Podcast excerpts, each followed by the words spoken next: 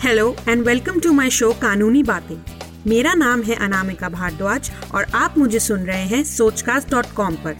मैं एक practising advocate और सर्टिफाइड मीडिएटर हूँ। मैंने पिछले ही साल अपनी मास्टर्स ऑफ़ लॉ कंप्लीट की है और अब मैं कोर्ट्स में प्रैक्टिस करती हूँ। इस शो में मैं आपसे ऐसी कानूनी बातें आसान भाषा में डिस्कस करूँगी जो एक आम नागरिक को पता होनी चाहिए और जो कभी भी किसी के भी काम आ सकती है। तो आइए सबसे पहले बात करते हैं फ्री लीगल एड की। फ्री लीगल एड क्या होता है? जब भी हम किसी कोर्ट में जाने का सोचते हैं, कुछ भी केस करने का सोचते हैं किसी पे हमारे साथ अगर कुछ गलत हुआ है, उसके खिलाफ लड़ने की कोशिश करते हैं कोर्ट्स के थ्रू तो सबसे पहली चीज़ हमें क्या चाहिए होती है? एक वकील। क्योंकि हमें जानकारी नहीं होती है लीगल प्रोफेशन की लॉ की तो हमें एक वकील की ज़रूरत होती है। तो कितने ऐसे लोग हैं, कितने ऐसे ग्रुप्स हैं जो वकील अफोर्ड नहीं कर सकते हैं। तो उन लोगों के लिए हमारे संविधान ने आर्टिकल 39 ए में एक लीगल सर्विसेज़ अथॉरिटी को इस्टेब्लिश किया था, लेकर आए थे, जिसके अंडर हर स्टेट में नेशनल लीगल सर्विस अथॉरिटी, हर स्टेट में लीगल सर्विस अथॉरिटी को इस्टेब्लिश किया और उसके अंदर जो भी ऐसे लोग हैं, जो कि एक वकील ही अफोर्ड नहीं कर सकते हैं तो वो उस जगह पर जाकर एक सिंपल एप्लीकेशन दे सकते हैं और उनको लीगल सर्विसेज़ अथॉरिटी वकील प्रोवाइड करता है कुछ टाइम के अंदर अंदर। फ्री ऑफ़ कॉस्ट जो वकील उनकी लीगल प्रोसीडिंग्स का ध्यान रखता है, उनकी डॉक्यूमेंटेशन उनकी ड्राफ्टिंग्स उनकी प्रोसीडिंग्स सब चीज़ों का ध्यान रखता है।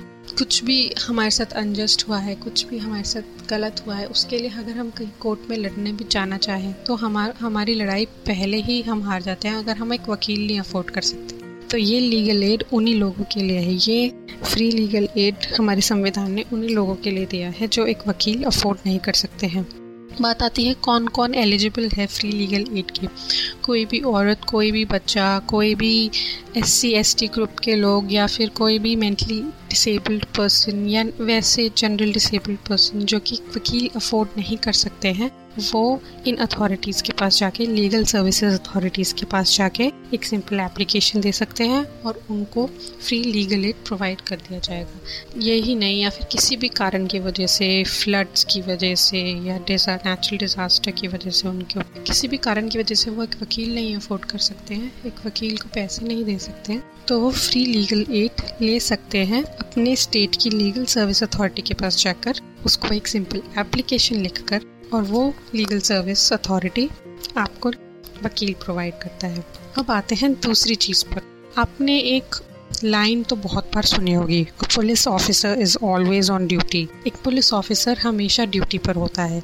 ये लाइन सिर्फ़ एक लाइन नहीं है कहने के लिए, ये एक कानून है। हमारा एक पुलिस एक्ट एक कानून है, जो बहुत टाइम पहले, बहुत टाइम पहले इंडिया में आया था। तो उस वक्त उसमें ये एक कानून आया था जिसमें लिखा है कि एक पुलिस ऑफिसर को हमेशा ड्यूटी पर माना गया है। भले ही उसने यूनिफॉर्म पहनी हो या ना पहनी हो, भले ही वो कहीं भी हो, उसको हमेशा ड्यूटी पर माना गया है। अगर उस पर कोई भी, उसके पास कोई भी इंसान अपनी कंप्लेन लेकर जाता है तो वो उस इंसान को मना नहीं कर सकता है, ये कहकर कि अभी मैं ड्यूटी पर नहीं हूँ। ये बोल ही नहीं सकता है वो, क्योंकि एक पुलिस ऑफिसर हमेशा ड्यूटी पर माना जाता है। जो तीसरी चीज़ जिसके बारे में मैं डिस्कशन करना चाहती हूँ वो थोड़ा इन दोनों चीज़ों से हटकर है। वो है लिव इन रिलेशनशिप्स के बारे में। हमारे कंट्री में मैरिज को एक लीगल स्टेटस दिया हुआ है लेकिन लिव इन रिलेशनशिप्स का क्या और मतलब जब भी किसी चीज़ को कोई लीगल स्टेटस दिया जाता है तो लॉ के अंडर उस लीगल स्टेटस के, के तहत हमें काफ़ी प्रोटेक्शंस भी मिलते हैं। जैसे मैरिज में एक मैरिड वुमेन को अगर उसके साथ डोमेस्टिक वायलेंस हो रहा है तो उसको domestic violence act protection provide करता है। और मैरिज से पैदा हुए बच्चों को भी लीगल चीज़ें, काफ़ी चीज़ें प्रोवाइड होती है राइट टू प्रॉपर्टी वगैरह। बट लिव इन रिलेशनशिप्स का क्या?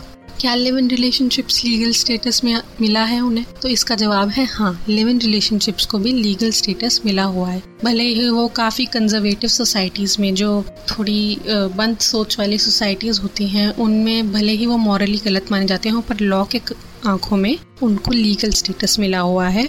और लिव इन रिलेशनशिप्स में जो औरतें हैं, उनको भी डोमेस्टिक वायलेंस एक्ट के अंदर प्रोटेक्शन मिलता है।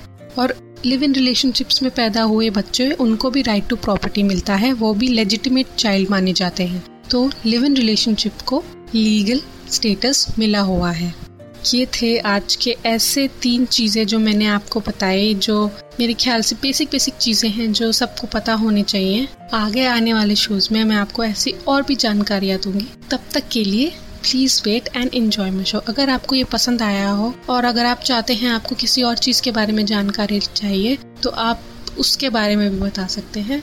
तो तब तक के लिए please enjoy the show and thank you for listening आशा करते हैं कि आपको ये सोच कास्ट बहुत पसंद आया। अगर कुछ कहना है इसके बारे में तो लिखकर बताइए हमें अपने फेसबुक और इंस्टाग्राम पेज पर सोच कास्ट ढूंढिए। अगर आपको अपनी सोच दुनिया को सुनानी हो तो सोच कास्ट करो। सोच कास्ट